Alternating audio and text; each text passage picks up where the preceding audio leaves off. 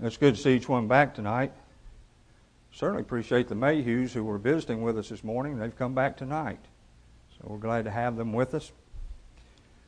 They live down in Cumming, Georgia. And when you say that, don't put an S on it. It's coming. It's kind of like the book of Revelation. You don't want to put an S on the book of Revelation, as many people do. But we're glad to have them with us. And anybody else that might be visiting with us, I think that might be it for right now. Have you ever been considered odd? I'm sure that when we were kids, that there were many who considered us odd if we weren't within their group or you know kids can be quite cruel at times but sometimes that doesn't leave people when they grow older they still look at people as odd and peculiar and, and we do the same thing in a lot of ways not not necessarily being judgmental, but just recognizing how things are. But we need to understand that sometimes it's good to be in the different group. You know, when the church was established and the gospel started to be spread, Christians were thought of as different people. Uh, people that were following the way. And therefore, they were counted as somebody odd, especially when they were going against the law of Moses, that not necessarily going against the law of Moses, but doing something that was different. Different from what the Jews were used to, and probably a little bit odd to the Gentiles who could see the conflict between Christians and Jews. But the church has been called many things. The church has even been called a cult. There are those today who believe that the church is a cult. And of course, we know that's not the case, but we do know that the church is different. And it's different and I don't know if it's different. I don't think we're different. I don't think what God has revealed is different. It's the world that is different because they have not accepted what God has taught. They've rejected the truth. Yes, in the denominational world, there are things that they may believe that are correct. They may do some things that are correct, but we know what the Bible teaches as far as what we're really supposed to do. Tonight we're going to be taking our lesson from 1 Peter, second chapter, verses 5 through 9, if you'd like to go ahead and turn there. We're going to be looking at a peculiar people.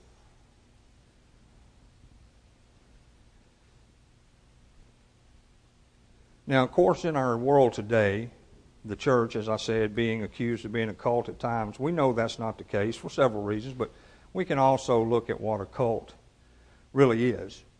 And we know that we're not a cult. I wonder if there were those in the first century that thought the church was a cult. Well, we can see how the brethren viewed the church, as Peter writes in 1 Peter chapter 2, beginning in verse 5. He says, Ye also, as lively stones, are built up a spiritual house, a holy priesthood, to offer up spiritual sacrifices acceptable to God by Jesus Christ. Now, this kind of ties in with the Old Testament law, the law of Moses, when they had a priesthood. And of course, we know that many things in the law of Moses and back then were antitypes to point to what we have today in the church and the church. But he goes on to say, Wherefore also it is contained in the Scripture, Behold, I lay a, in Zion a chief cornerstone, elect, precious, and that and he that believeth on him shall not be confounded. Unto you, therefore, which believe he is precious, but unto them which be disobedient, the stone which the builders disallowed, the same is made the head of the corner. And a stone of stumbling and a rock of offense, even to them which stumble at the word, being disobedient, whereunto also they were appointed. But ye are a chosen generation, a royal priesthood, a holy nation, a peculiar people that you should show forth the praises of him who hath called you out of darkness into his marvelous light. Now, oftentimes we could associate peculiar with distinctive, unique, something of only one kind. But Peter is using this word in the sense of ownership, God's ownership, God's property. Because at that time, these were God's chosen people. Many today still believe that the Jews are God's chosen people, but they are not. Christians are God's chosen people. Remember, He brought Jew and Gentile together into one body through the blood of Christ, so therefore it makes one people, one body. And we are the chosen, as Peter says here. You're a chosen generation. Well, you know, Israel was chosen at one time. If you will, turn to Deuteronomy, the 14th chapter. And we see how that, first of all, God needed a way to bring Christ into this world. He needed a lineage in order to bring Christ into this world. And as John says in 1 John 1, 14, that the Word became flesh and dwelt among us. So therefore, we see God's plan coming through physical humanity.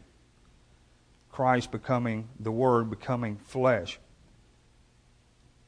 But in Deuteronomy 14:2, Moses writes, For thou art a holy people unto the Lord thy God, and the Lord hath chosen thee to be a peculiar people unto himself above all the nations that are upon the earth.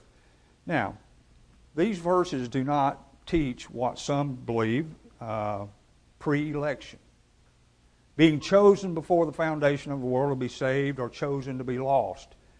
That is not what these verses are saying. But we see here that Moses writes for us that the Israelites at that time would be God's chosen people. Now, did that mean that he loved the Gentiles less? No. It's just that he had to have a way to pull Christ in, or put Christ into this world, and it was through the Jewish lineage that he chose to do that. So at that time, they were God's people. Today, Christians are God's people.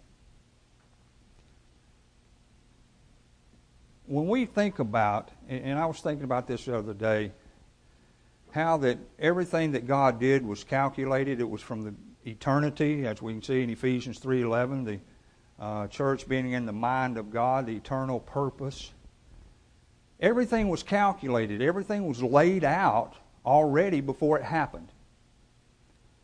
Therefore, the church was in God's mind, Ephesians 3:11. And we know that the saved are in the church. So it would go from the Jews being God's chosen people to the church, those that make up the church, being God's chosen people. So we are a peculiar people. We are a chosen generation. We're a royal priesthood. We are the priests today. Yes, under the law of Moses, they had the priesthood. They had priests that could only come from the family of Aaron or the Le- uh, Levitical priest uh, tribe. If you were not of the Levitical priesthood, you could not be a priest. But yet, under Christ, under the new law, each person that obeys the gospel becomes a child of God, a Christian, becomes a priest, becomes a saint. We understand that in the religious world there are those who have taken mortal men and made saints of a level that they are to be worshiped. We do not find that in Scripture. But we are, as God's children, as members of His body, as members of the church, we are a chosen generation, a holy nation. Why? Because we have obeyed God's word. When we look at Ephesians 1 3, it says that all spiritual blessings are in Christ. So, being a child of God, all of our spiritual blessings are in Christ. So that makes us holy children. Even Peter tells us to be holy, the command to be holy. And we are when we obey God's word. But there's some things I want us to look at tonight concerning peculiar, if I can say this word, peculiarity as Christians, as the church. Now, a lot of this information is not new information, but I hope we will look at it in a way because, in a way that will just solidify who we are in the world as God's people. And for us to stand strong because we face so much opposition in the fact that we say that, and rightly so, that there's only one true church. That we go by God's word and God's word only. We get opposition to that. Some people have strange ideas about the church. Now, I can't vouch for every congregation that's ever existed with a, a sign outside that said Church of Christ. We can't vouch for that because there are those who may have that on the outside of the building that are so far away from true Christianity that it would be staggering to look at. But we know what the true church is. Is that private information that only certain few can have? No. It is open to every person who is willing to study God's Word and to see that. You know, you can explain to the willing mind and the honest heart in less than five minutes that there is only one true church. It's that simple. Problem comes in when people let preconceived ideas, preconceived uh, thoughts, and uh, pre actions in their life, dealing in the religious aspect of life, to cloud their minds, to block their minds to the truth. So, as we look at these things, some people think, well, it's no big deal. Why do you make a big deal out of such things? First of all, we're peculiar in name. Now, the religious world has hijacked the term Christian, basically, and used it in a way that the Bible does not use it.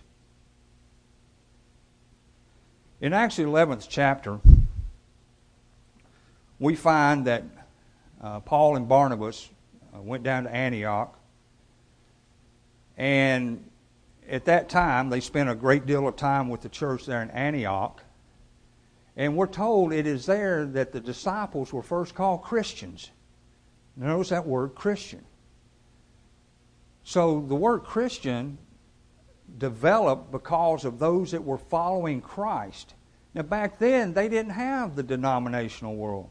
They didn't have they did have uh, different views of religion because there were those philosophers, there were those that uh, had ideas about the law of Moses. So it wasn't the fact that there were no uh, ideas around dealing with religion, but yet there were no established religions that I can think of, unless I've missed something, that puts it on the scale of today with the different religious bodies in the world.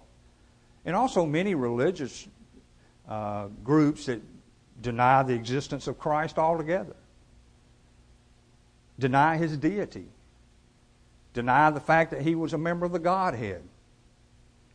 So we have varied views about religion in the world, but what does the Bible say? What does the Bible say about being a Christian, using that word? In 1 Peter 4:16, as Peter talks, if any man suffer as a Christian. Well, the world uses that term very loosely. Some say, well, all you have to do is just believe that God exists and you're a Christian. I actually heard a well known uh, radio personality say that. Someone asked him if he was a Christian. He says, Well, I believe in God, so I guess I'm a Christian. Well, we know what the Bible teaches about being a Christian. And there are those who say, Well, I accept Jesus Christ into my life, so therefore I'm a Christian. But what does this Bible say about becoming a Christian? We'll cover that a little bit later on. But as far as being called by that name, being known by that name, as James ta- uh, was talking about those that uh, were blaspheming against God, those that were rejecting the truth, as he says in James 2 7, speaking to the people, he says, Do not they blaspheme that worthy name by the which ye are called? So, what are we called by? We're called by Christ's name, Christian. So we have a peculiar name. And then, of course, a verse that we go to very often in trying to help people understand that there is only one true church, we go to Romans 16 16 as Paul is signing off uh, in, uh, in his letter to the Romans. He says, The churches of Christ salute you. Now, those congregations were known as churches of Christ. Christ. Why? Because they followed Christ. They were identified, people were made known of those people by what they were called. So the name is peculiar. If a person or a group of people do not follow the doctrine of Christ, then they don't have the right to be called Christians. They don't have the right to be called the disciples of Christ. And we know that many people, through their own desires, have uh, perverted the Scriptures. But then there are those who do it out of ignorance a lot of times because they only believe what they've been taught. Unfortunately, they've been taught incorrect, uh, incorrectly. But the name Christian is a biblical name. That's what the disciples were known as back in the first century and then on forward from there. So, peculiar in name. Another area that we are peculiar in is our creed. Now, some people are going to kind of get chill bumps when I say that because we talk so much about the religious world going by their creed books. Well, what is our creed book? It's the Bible. Basically, a creed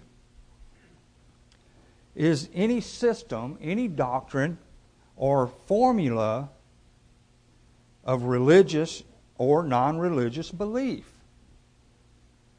Now, we use the word generic on a lot of things, but that's basically a generic term, creed. That means that there has something, there's something that has been established by which people are following. And yes, there are those man made creeds in religion that people go by rather than going by what's in the Bible.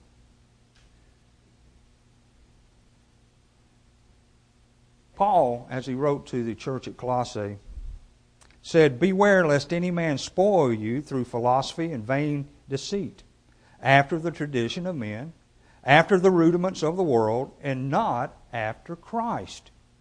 Colossians 2 8.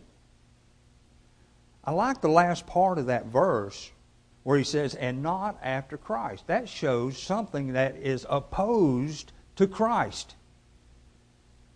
That is something that does not fit with God's Word.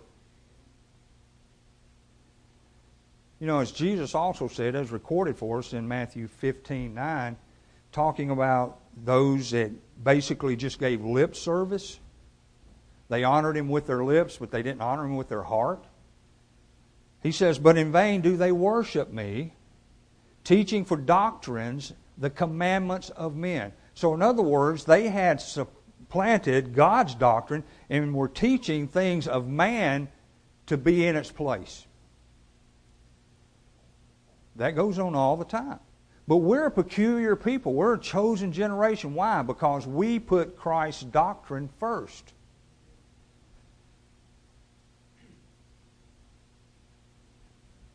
2 Timothy 3 16 and 17, two verses that we're very familiar with. All Scripture is given by the inspiration of God and is profitable for doctrine, for reproof, for correction, for instruction in righteousness, that the man of God may be perfect, thoroughly furnished unto all good works. That means that what we have came from God and not from man.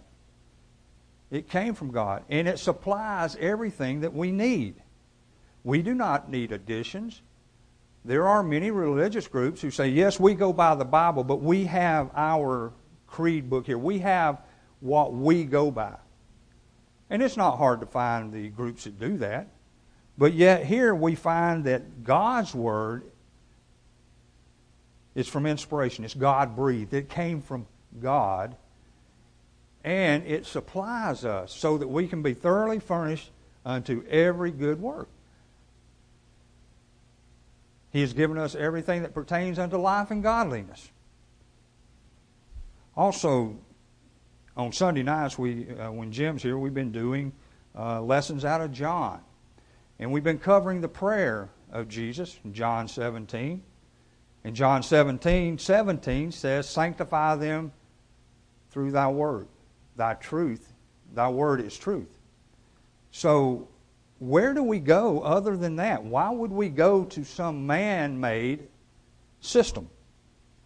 Man made ideas, man made commandments. Why do that? Because God has already provided us with everything we need. You know, that's a loving God. Truly. To provide us with what we need to get to heaven and to be faithful to Him. What would have been terrible is to have a God that didn't care. That would send us things that were confusing in the religious world. And as Paul says, God's not the author of confusion. But that would have been a, a, terrible God to do that to us, expect us, expect things out of us, and yet not give us the opportunity to live up to those expectations because we didn't have the right information. In 2 John 9, as John writes for, for us there, he says, Whosoever transgresseth and abideth not in the doctrine of Christ, Christ hath not God. You know, that's a very simple statement. If you don't have the doctrine of Christ, and so that puts it back on us, it get, makes us responsible for knowing what that uh, doctrine is. It's not a doctrine about Christ where you're studying the things about where he lived and who his family uh, happened to be, so on and so forth. The doctrine of Christ is what he taught. That is what we're concerned with. And John says it very plainly those that don't have the doctrine of Christ don't have God. In other words, you're in trouble. How often did the Pharisees and the chief scribes and the priests and all turn away from Christ and turn away from the apostles and those Christians who were still trying to teach the truth because they didn't want to give up their position in the synagogue. They didn't want to have to leave the Sanhedrin because they liked those positions more than following God. But it's important for us to understand that if we don't have the doctrine of Christ, we don't have God. Therefore, the responsibility falls back on us to know what that doctrine is. Isn't that what we're going to be judged by? Didn't Jesus say that we were going to be judged by the Word? Whosoever rejecteth me and receiveth not my words has one that judgeth him. The word that I have spoken, the same shall judge him in the last day. There it is. It's important for us to embrace what he is saying there. And in light of what has recently been said about uh, atheists being able to go to heaven, Jesus says, I am the way, the truth, and life, and no man cometh unto the Father but by me. That leaves every other way out. But yet we are very fortunate because we can have that path by obeying what God says. He has given us the roadmap. I remember when I was about the seventh grade, I was going to play football for the, for the junior high school. And I remember the coach coming out, and he wanted me to be a quarterback, giving me a playbook. And I don't know if anybody's ever seen a playbook. I'm sure some of you have, but it tells each player where he needs to go on a particular play. The linemen, they have certain blocking assignments. Do you go to the left? Do you go to the right? Or do you go straight ahead? those plays give us the direction to go. God's Word gives us the direction to go. We're very fortunate to have it. So, we are peculiar in creed in the sense that the Bible is our creed book. But it's not a man made creed, it's inspired from God. Another peculiar thing that is so much different from the world, and people who are not familiar with the church that come in and see the way that we're set up as far as our worship, they're surprised sometimes at what takes place here. And sometimes at what doesn't take place. I guess that's a good way to put it, too. But in our organization, what does the Bible say about the church? Now, I understand the idea with many in the world is that there's one big church that Christ is the head of, and each uh, denomination is part of that one body. And oftentimes they'll go to John 15, verses 1 through 4, I think, there, to the vine and the branches to try to show support for that belief. But we know that's not what John, you know, it's not what Jesus was talking about there. He wasn't talking about denominations. But we see in the scriptures how the church is supposed to be organized.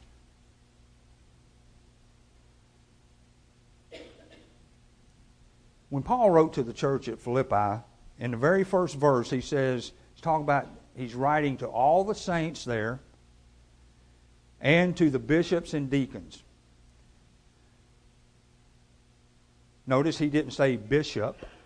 He didn't make it singular, but it was plural, along with deacons. So the Bible speaks of a plurality of elders. Now, there are religious organizations who have their hierarchy, and they may be called elders.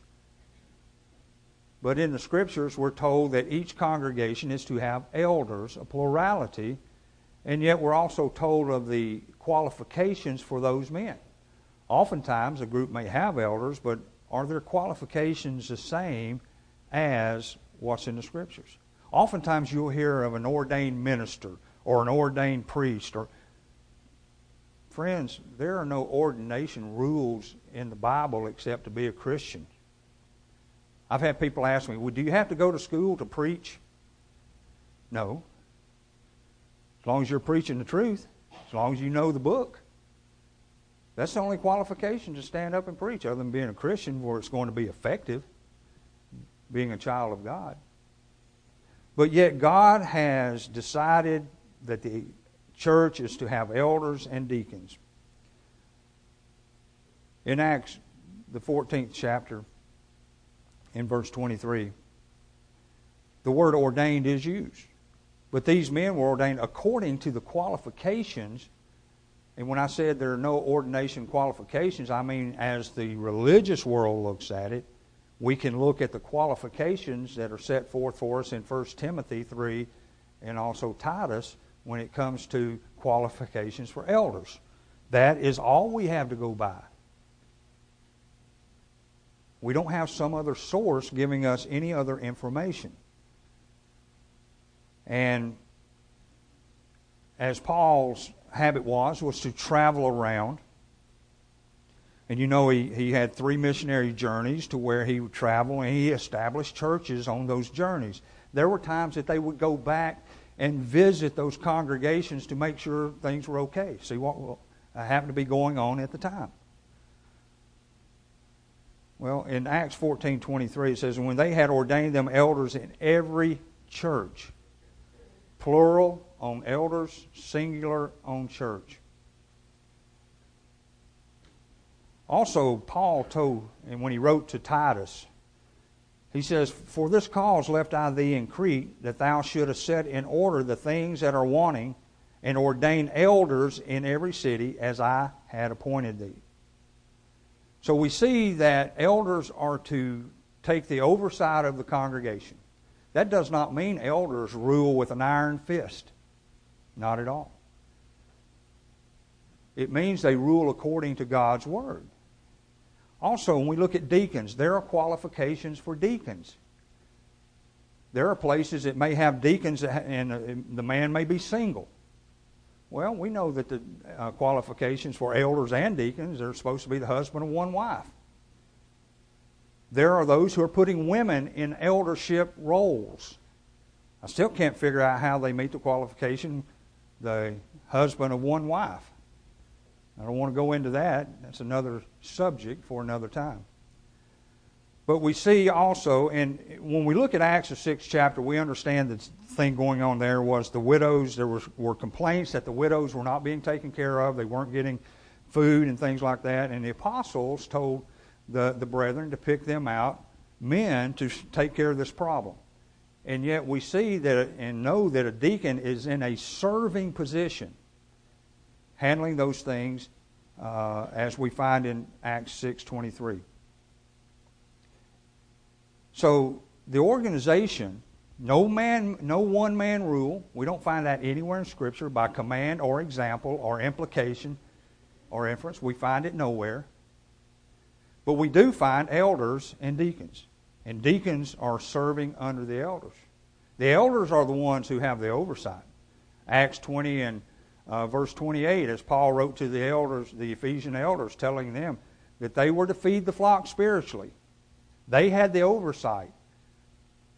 We're told that the elders are to rule the congregation. In other words, carry out God's word for the congregation. So it's important to understand that there is a particular organization. We are a peculiar people by some who do not understand the organization in Scripture. You may have a lot of deacons and one man as a pastor. Sometimes you may be called an elder. You've got the hierarchy where it goes right on up the ladder, several le- levels. We don't find that in Scripture. So we are peculiar people in organization. And the last point I want to make tonight is we're peculiar in our worship. And this kind of gets back to what I talked about when people come into our assembly. The things that they see and don't see, it strikes them as odd. Why? Because they've been exposed to the religious world and they're used to seeing certain things. So it's not unusual for someone to come in and say, Where's the piano? Where's your band? Where's your orchestra? Well, we are peculiar in our worship. People will say, You can do anything you want as long as you're sincere to God. As long as you worship God, you're fine. You know, from a human standpoint of view, that would be nice, wouldn't it? From the human standpoint, it'd be great just to be able to do whatever you wanted to when you wanted to. No restrictions, no rules. I even saw a marquee one time out in front of a, a I don't know what kind of congregation it was, but talking about no rules. I thought that kind of strange. Because what's a commandment? it's basically a rule. Jesus said, If you love me, keep my commandments. But in our worship, we sing, which is not unusual to the world, but how we do it is strange. Oh, you are the people that don't use instruments. Well, we do use an instrument, don't we? We absolutely do. God gave us a natural instrument called vocal cords. And we're to sing and make melody in our heart, Colossians 3.16, Ephesians 5.19. Singing and making melody in your heart unto the Lord. But not to have instruments throws people off. The sad part is, is when you explain it to them, they don't like it. Because why? They want the instruments. I don't see anything wrong with it. Bible says doesn't say you can't use instruments. Well, the Bible doesn't say a lot of things, does it? does that mean it's okay to do something that the Bible has no mention over? It's a failure to understand how we are to understand the Bible. Another thing is the Lord's Supper. This is unusual for a lot of people because where they worship, they may take it once a month, once a quarter, twice a year. How often did the disciples of the Lord, the church, take the Lord's Supper? The first day of every week. And we know Acts 20, verse 7 says, and the disciples gathered on the first day of the week to break bread. People say, well, it doesn't say every week there. Well, actually, it does. When you look at that word sabbaton in the Greek and you, you look at the meaning of that word, it says every first day of the week. So it is unusual. Some people will use wine on the Lord's Supper, alcoholic wine. I think there's some things might be non-alcoholic wine, like there used to be some non-alcoholic beer or something. But the thing is, is every fi- every place you find the Lord's Supper and the fruit and the, the Lord's Supper mentioned, it's the fruit of the vine. The word wine is never mentioned. Not one time. It's the fruit of the vine. And really, the word wine is generic. It can mean fermented or unfermented. But yet, there are those in the religious world who will use fermented fruit of the vine, wine, alcohol but we don't. We take the Lord's Supper first day of every week. People say, well, where, where is that? Well, not only do we see it in Acts 20 and verse 7, but you can go to Acts 2.42. When the church was established on uh, day of Pentecost, and they talked about that the disciples continued steadfastly in the apostles' doctrine, in the breaking of bread. So there it was established. It was set forever on that day, the day the church was established. Our giving, 1 Corinthians 16, we give. Now, a lot of people if you don't go and you really study what Paul says here, and, and, we teach, but we teach correctly, but yet a lot of people don't understand really what Paul is addressing here. When he says on the first day of the week, let every one of you lay by him in store, he actually is talking about the collection for the saints, that the collection was going to go to Jerusalem. I've had people try to say, argue and say, well, see, there, there's no command to give on the first day of every week. Back then, they were collecting for a special occasion. And so, therefore, there's no command to give, there's no example, no. Well, that's not correct. If you do a little study and you go back and study the, about the Romans, there was a, a Roman emperor named Trajan, had a, a lower subordinate and they observed what the Christians did, and, and his name was Pliny or Pliny, and he wrote a letter to Trajan, and in that letter he talked about the, these people, the Christians, having a collection. So that right there shows that there was a collection. There was a collection under the Old Testament system. There was a collection in the patriarchal age. So what makes people think that we all of a sudden don't have to give? But yet we are to give. And then, of course, our preaching. In Acts 20, verse 7, Paul preached at that point. Not only did they gather to break bread, but Paul preached to them. And then, of course, our prayers. These are the five acts of worship. Nothing added, nothing taken away than what we have, and we find examples of this going on. As a matter of fact, as I uh, just a moment ago talked about Acts 2.42 and the uh, disciples continuing steadfastly in the apostles' doctrine. Prayer is mentioned there. We find prayers going on in the churches. So, hopefully, I can cover this one point I didn't think I was going to get to. Peculiar in the plan of salvation. People won't stand and, and object to you saying a person's got to believe. Person's got to hear God's word. They got to turn from their sins. They got to repent.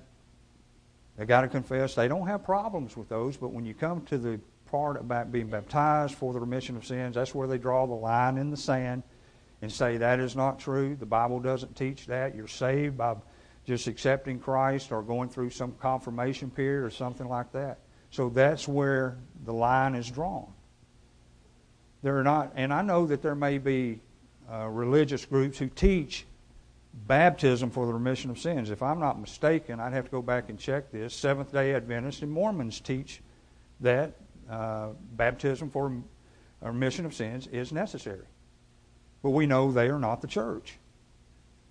But we know what the church teaches. We read what the church did. We see the examples in the whole book of Acts of what people did.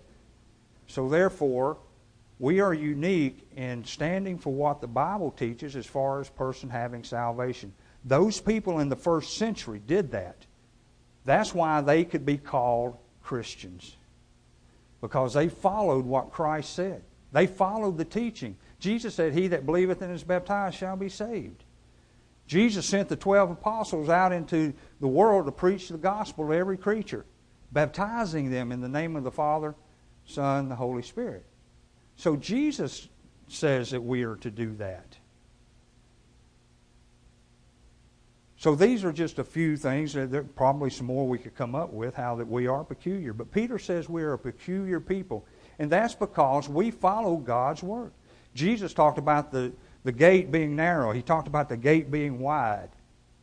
This is where we enter the narrow gate. Why? Because we're, we're satisfied to stay with what God has revealed in His Word for us to do without going to the left or right, seeing the Scriptures for what they are God's Word to us, telling us what we need to do in order to have eternal salvation. Now, I've outlined very quickly, though, what it takes for a person to obey the gospel hearing, believing, repenting, confessing, and being baptized. That's according to God's plan. It's not according to our plan. Uh, the only creed book that has that in it that we follow is the Bible. So it's important for us to understand, and, and we should feel good about being peculiar people. I'm not talking about being arrogant. it's not what I'm talking about. But we should feel good that God has made these requirements for those who will believe and those who won't. Someone once said God put baptism at the door of the church to let the believer in and to keep the unbeliever out. That weeds people out. Uh, most of you know that Timothy is in basic training, and uh, we got a letter from the other day, and he mentioned in that letter they're at a, at a point now where they're starting to weed out those that can't make it, those who don't make it. And, and that's, that happens in all branches of the military. You know, they've got a section in there if you fail to meet minimum requirements when, within such and such days, then you're discharged. Sometimes those boys go and they think they can still do things their way while they're in there. And for you, for those of us who have been in the military, we we know that's not the case. You do it their way or you don't do it. You do it God's way or you don't get the benefits of being in Christ. But we pray that you'll come if you need to respond to the invitation. We pray that you'll come as we stand and sing.